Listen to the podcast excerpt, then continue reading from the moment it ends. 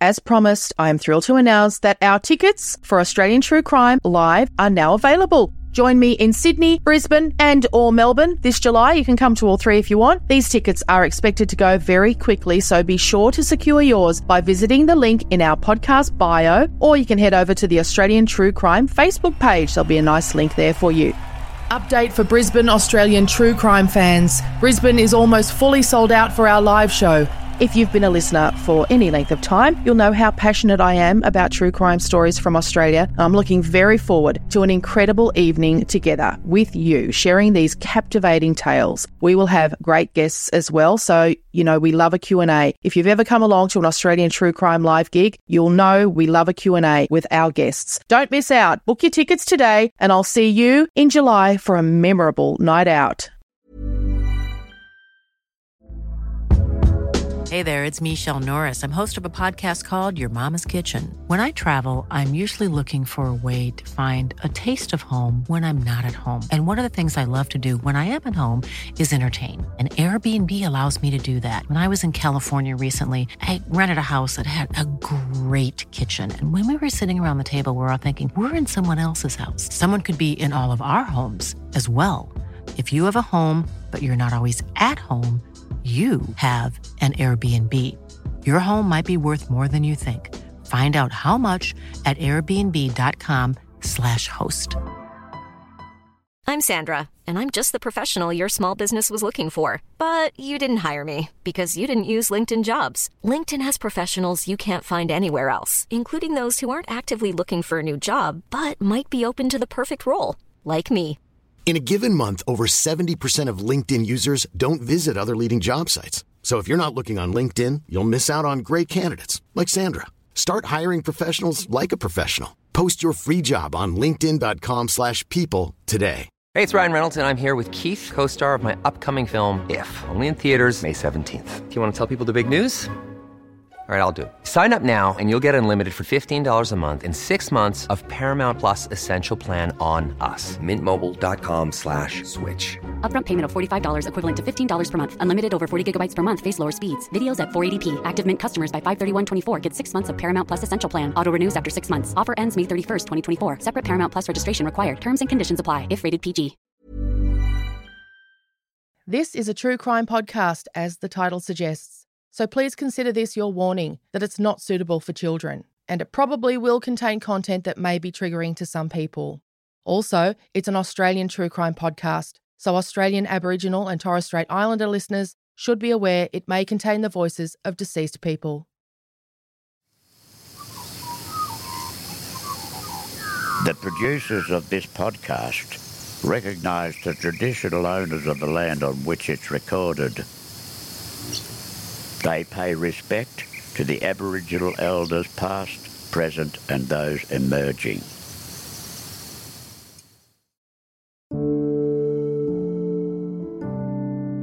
Tony Ryan's sister Marcia disappeared in 1996 after leaving her Melbourne home. Marcia told her family she was going on a road trip with her dog Ziggy to see their parents in Queensland. But as you'll hear from Tony, Marcia's car was found abandoned in the Latrobe Valley in Victoria. No sign of Marcia or Ziggy. Tony's been relentless in trying to find out what happened to Marcia, who was 33 when she vanished. Could she be living off the grid somewhere in Australia? She'd done it before when she was younger. Did someone kill her? Why did she leave home so abruptly? Tony wonders a number of things. Did the smell of marijuana that her housemate had been smoking trigger a trauma response in Marcia, who had experienced mental ill health and drug use in her late teens and early 20s? Why was her car found where it was? In the different direction to Queensland, like he thought she was heading. There's a number of theories that Tony has explored in the absence of any new information. Tony's story is detailed in Nicole Morris's book Vanished. We spoke to Nicole for a recent episode, and he joined ATC to talk about the impact of having a missing sibling and why he won't give up trying to find Marcia. We have five children in our family the mum, and dad, five kids. And the five of us were born in a six year period. So we're all very close. Uh, when my brother Paul turned five, he had four younger siblings. I'm number four. Marcy was number five. Paul, who lives in northern New South Wales, is the eldest. Diane and Mark was the middle child, number three. And he passed away in 2016 at the age of 55. And mum and dad have since passed away. Mum in 2006, dad in 2013. So we just had what I would call just the average Australian family life in the suburbs of Melbourne.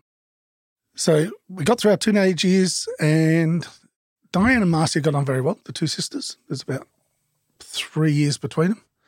And they used to go to parties together. When Diane got a license, she'd pick Marcia up and take her. Then, when Diane was 20, she got killed in a car accident. A 16 year old drunk driver stole a car from the MCG at the grand final and hit my sister head on in Dandenong North. My sister was driving four people home from a party. About 200 metres away from the party, been hit head on. And Marcy was at that party. Somebody came into the party, said, uh, There's been an accident down the road. It's terrible. And they said what the car was in it. And Marcy instantly knew it was Diane's car. So she ran down there and she got there before the ambulance and the police arrived. My sister was dead in the driver's seat. So Marcy, as a 17 year old, has been confronted with her sister dead in, in the car. And things changed. When people experience trauma, you don't know how it's going to play out and when it's going to come back. So Marcia ended up moving to northern New South Wales to a place called Dondingalong, living in a shack, basically off grid, in the middle of the bush, in the middle of nowhere in northern New South Wales. So when she went off there, I know mum and dad weren't happy about where she was living and what she was doing up there. My brother Paul was living up near there, so he was sort of like half keeping an eye on her. He knew where she was, and and after a couple of years, Marcia had a breakdown, and she ended up in the psych ward at Lismore Hospital, and in, in northern New South Wales, complete psychosis. She would have been between 19 and 22 years of age Paul rang and said, Marcy's in a bad way. I've had to get her admitted to hospital. So we got Marcy back to Melbourne. She ended up in the psych ward at Willsmere. Took about 18 months of treatment to get her right again, which is a long time to be in, in one of those sort of wards. And she came good. So things got back on track. Marcy's life got back on track. She bought herself a house, was paying a mortgage, bought herself a motorbike, which she used to ride through the hills, through the Dandenongs, and travel around. Lived in Seaford near the beach, so she used to walk her dog Ziggy on the beach all the time. It was sort of her quiet space where she could go after work and on weekends. And on weekends, she'd ride the motorbike, come over and visit me and my kids because I had three young children at the time. And everything was going along all right. Go and visit mum and dad. Mum and dad moved to Wantirna. Then she got engaged to a guy named Neil. Uh, Neil was a plumber. His brother was a cop and things were actually going okay. Marcy is, she would have been about 30 years of age, and she got a thyroid problem where she had to have her thyroid removed. And having it removed affects your hormones uh, in fairly major ways. So they had to cut her neck open, remove the thyroid, and then she had to go into medication for thyroid. Now, somewhere in amongst all this, her relationship with Neil went off the rails um, in that they were no longer engaged. So meanwhile, Marcy was going off to work every day, and walking a dog on the beach and going out with family and friends. She took up belly dancing as an activity, and good luck to her. I don't know whether she's any good at it because I never saw her do it, but I've still got a costume at home. and then she started to say a few strange things uh, in, in our conversations about her past coming back and uh, you know, I normally have the beach to myself at this time of year, and now there's people on the beach that I don't like and things like that. A bit of paranoia kicking in, which had a bit of a ring to it from her breakdown 10, 15 years earlier. There was slight signs of it, and it was like, oh, that's a bit strange. Okay, oh, she's going along okay. So uh, we get on with our own lives. And then my mum rings me on the 19th of August, 1996, and says, oh, I just spoke to Marcia and she doesn't sound well. Can you go down and check on her? And I said, oh, I'm at work at the moment. I'll go after work. And she goes, No, I need to go down now. Mark's already on his way down there. And I said, Well, if Mark's on his way down there, he can deal with it. and I just sort of brushed it off, you know. I said, don't worry about it, Mark will deal with it. And then in hindsight, I probably should have got off my ass and gone down there. We all carry a little bit of guilt, is in why didn't I go down there? It's only Seaford. I could have taken a day off work, no big deal. I could have just left work, you know. Is work actually that important at the end of the day? So Mark was going down there to deal with it. And I thought, I'll go down there after work, you know, no drama. And after work, I spoke to Mark, and Mark said, oh, I've got her to go and have a sleep. And I said, Well, she's sleeping. I'm not coming down there. So I didn't bother going down there. And then I get a call later, might have even been the next day. Mark said, Marcy took off. And I said, Oh, what do you mean she took off? And he goes, Well, she tried to run me over in this driveway because I wouldn't get out of the way, and she took off. And I said, Where's she going? And She said, I was going to visit mum and dad on the Gold Coast because mum and dad spent four months uh, every year during the winter on the Gold Coast, had a unit right across the beach at Surfers Paradise. So Marcia was heading up there, and I thought, well, good luck to her. Yeah, know, I didn't not? think too much of it. I thought she's going up to see mum and dad. You know, she's got a car, got a dog. So where'd she take with her? He said, nothing, just the dog. All right. Well, we'll wait a couple of days for her to get to Queensland, and hopefully she'll be all right. A couple of days later, mum rang and said, she still hasn't arrived. And I said, well, you know, she might have stopped somewhere to have a sleep and, you know, usual stuff. How long does it take to get to Queensland when you're driving on your own? So I said, all right, I'll go down to her house. I'll check that she hasn't come home, like changed her mind, had turned around and gone home. So I had one of the guys from work with me, a guy named Martin. We went down there. Nothing in the house, no one in the house. No one had been there. Thought, okay. So I went home. Next night, mum rings. Marcy hasn't turned up. I said, that's all right. She might have turned around and come home. I'll go down. So the next day we went down to her house. So we did this each day. So she took off on the Monday night, late. Went down with Mark on Thursday. And then when I went down on the Friday, there was um, some stuff on her answering machine. There was a guy from um, a country town down down in Gippsland that rang and said, "Oh, Marcia, I found your wallet. You might be looking for your wallet. I found it. This is my name. This is my phone number. This is my address. I've got your wallet here. Come and get it whenever you want." And I thought, why's this guy got Marcia's wallet? And why's he got it in Gippsland if she's heading to the Gold Coast? Because if you go to the Gold Coast via Gippsland, you, you add on another 500 odd kilometres. I thought, that's not good. So that night I went to the police and said, my sister's missing. This guy down in Gippsland's got her wallet. I said, something's not right. And they looked up on the on their screen and said, oh, her card's been flagged twice by Moe police and twice by Morwell police. And I thought, well, what's she doing in Gippsland? I thought, why is she hanging around Moe and Morwell? So that was really odd. And he said, oh, you'll have to report at Seaford Police because that's where she lived. And I was at Boronia Police Station because that was my local police station. So I thought, all right. So I thought, okay, tomorrow morning when I get up, I'll go down to Seaford Police and I'll report it again at Seaford Police. So on the Saturday morning, I got up.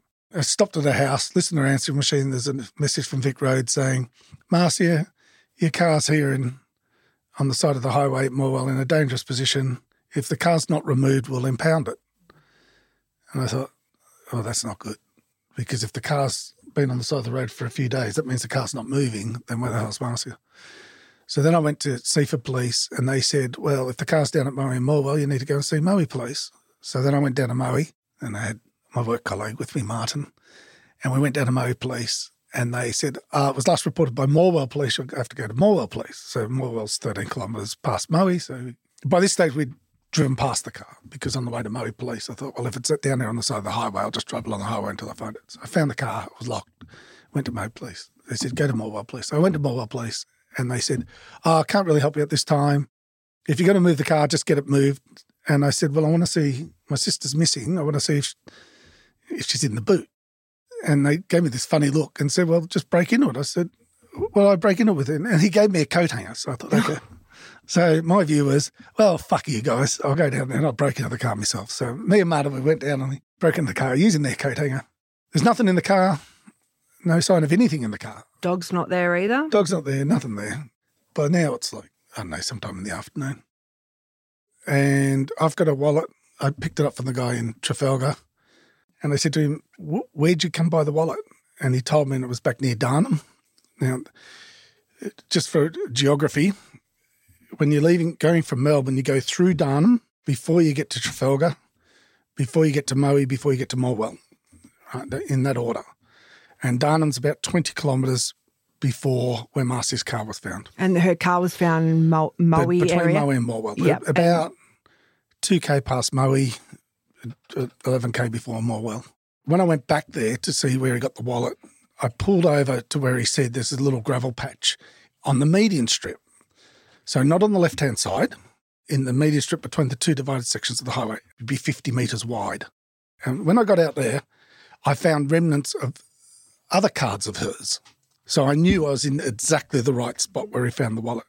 So I grabbed the other couple of cards that were on the ground and thought, that's not good because the only way the wallet could have ended up there is if it's thrown out of the driver's window and the person is driving in the right hand lane. It definitely looked like to me it's come out the driver's window. And it couldn't be somebody driving towards Melbourne because you can't, you wouldn't be able to fling a wallet 50 metres. So this is on the Saturday. So then I got home on the Saturday night and I've been out tracking down her car, wallets, trying to work out what the hell's going on. And then Saturday night, the homicide squad called me and said, I believe you've got a missing sister. I said, yeah. And I told them what I'd done that day. I said I reported it to different police stations and whatever, and they wouldn't help me. And so the last known sighting we've got that the police have verified is after midnight on the Monday night, on Monday night, Tuesday morning, at about twelve thirty. She spoke to a truck driver on the side of the road after she had left her car. So the truck driver's come past on the highway, spotted the car. It's raining. Spotted the car in this bend in this cutting, gone about 100 metres up the road and spotted Marcy and pulled over and offered her help. And he said Marcy was in a distressed state and refused help. So he made a note, and his truck was also GPS tracked by, I think it was Woolworths that he was working for. So he made note of it, and on tracking back, the police have verified that he never deviated off his trip. So that's always been the last known sighting that we had of Marcia was that truck driver. And something else has changed since then, which isn't in the book because I haven't been able to verify it. But since then, a, a gentleman named says that he saw her the next day at her car with the keys on the bonnet of the car, talking to two other people in a white XD Ford, I think he said. And he saw her talking to these people in a nice sort of way at the vehicle the next morning at about 8 a.m. And now come forward about two years ago to me and said, I saw your sister at the car the next morning. And I told the police this over 20 years ago. And I said, Well, we've never heard that story. This is nothing new. And he said, It's been bugging me ever since.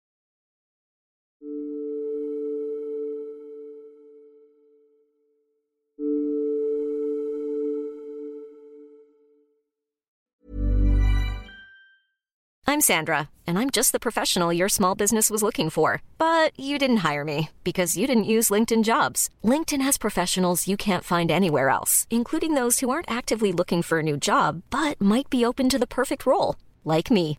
In a given month, over 70% of LinkedIn users don't visit other leading job sites. So if you're not looking on LinkedIn, you'll miss out on great candidates like Sandra. Start hiring professionals like a professional. Post your free job on linkedin.com/people today.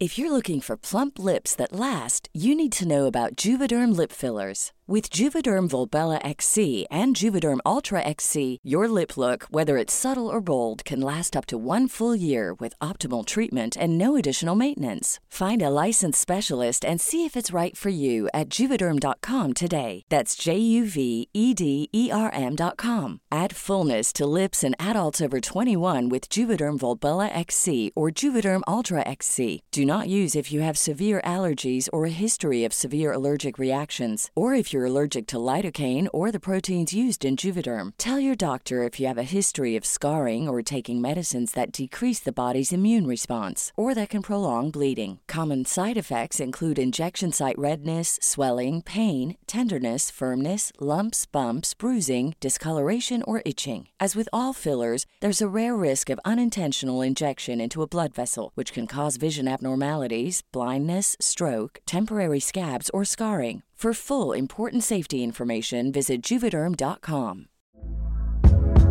Hey there, it's Michelle Norris. I'm host of a podcast called Your Mama's Kitchen. When I travel, I'm usually looking for a way to find a taste of home when I'm not at home. And one of the things I love to do when I am at home is entertain. And Airbnb allows me to do that. When I was in California recently, I rented a house that had a great kitchen. And when we were sitting around the table, we're all thinking, we're in someone else's house. Someone could be in all of our homes as well. If you have a home, but you're not always at home, you have an Airbnb. Your home might be worth more than you think. Find out how much at airbnb.com/slash host. The- original detectives were very good. And for the first few months, they pulled out all stops. They had people on horseback checking the bush. They set up things on the sides of the road. They got media attention to it. And then after a while, it just disappears and the response disappears. And they wait and they wait and they wait for new information. Five years later, they did a coroner's inquest. What was the finding? Yeah, it was that she died on or, on or around the 19th of August 1996 to person or persons unknown. And the 19th was that the the day. Monday night. They're saying she's dead.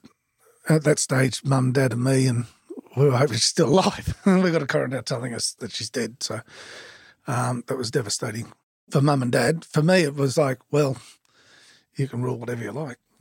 That's not what I believe. So Yeah. I'll stick to what I believe.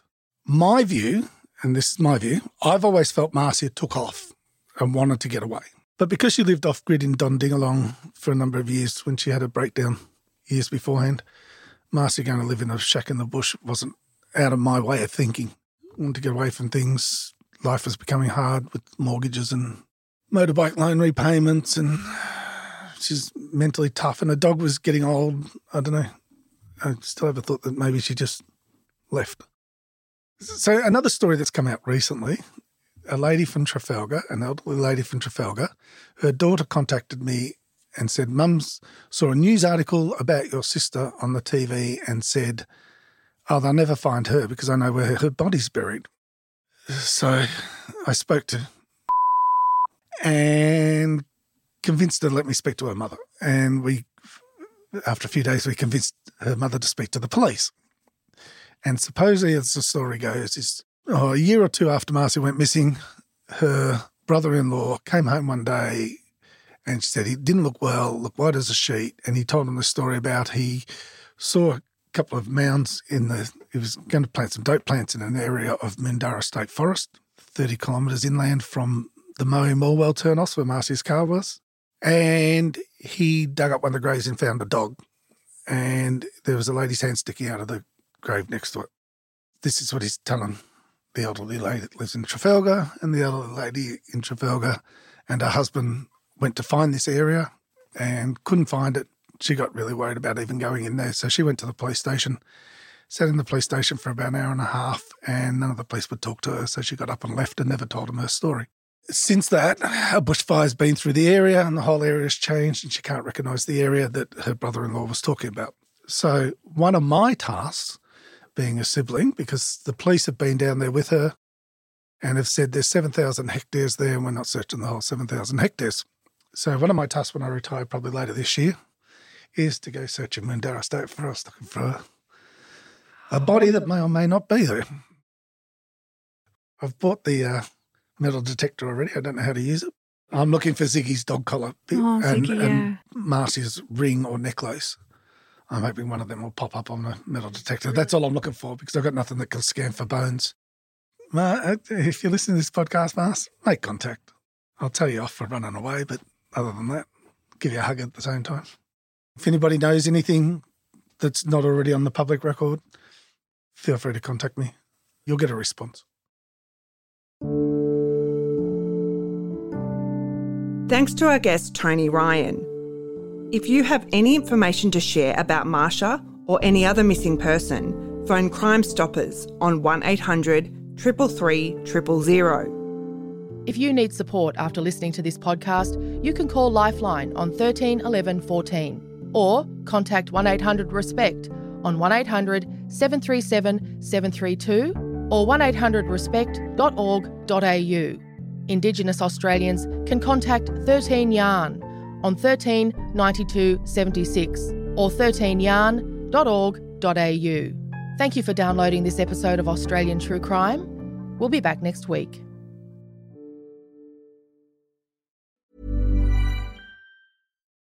Protect your dream home with American Family Insurance. And you can weather any storm. You'll also save up to 25% by bundling home, auto, and life. American Family Insurance. Get a quote. Find an agent at amfam.com. Products not available in every state. Discounts may not apply to all coverages on an auto or home policy. Discounts do not apply to life insurance policies. Visit amfam.com to learn how discounts may apply to you. American Family Mutual Insurance Company SI and its operating companies American Family Life Insurance Company 6000 American Parkway, Madison, Wisconsin.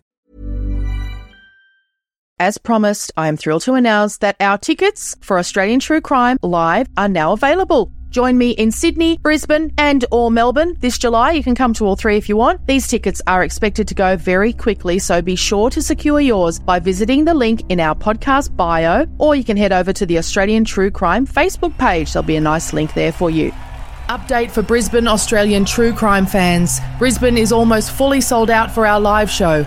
If you've been a listener for any length of time, you'll know how passionate I am about true crime stories from Australia. I'm looking very forward to an incredible evening together with you, sharing these captivating tales. We will have great guests as well, so you know we love a Q&A. If you've ever come along to an Australian true crime live gig, you'll know we love a Q&A with our guests. Don't miss out. Book your tickets today and I'll see you in July for a memorable night out.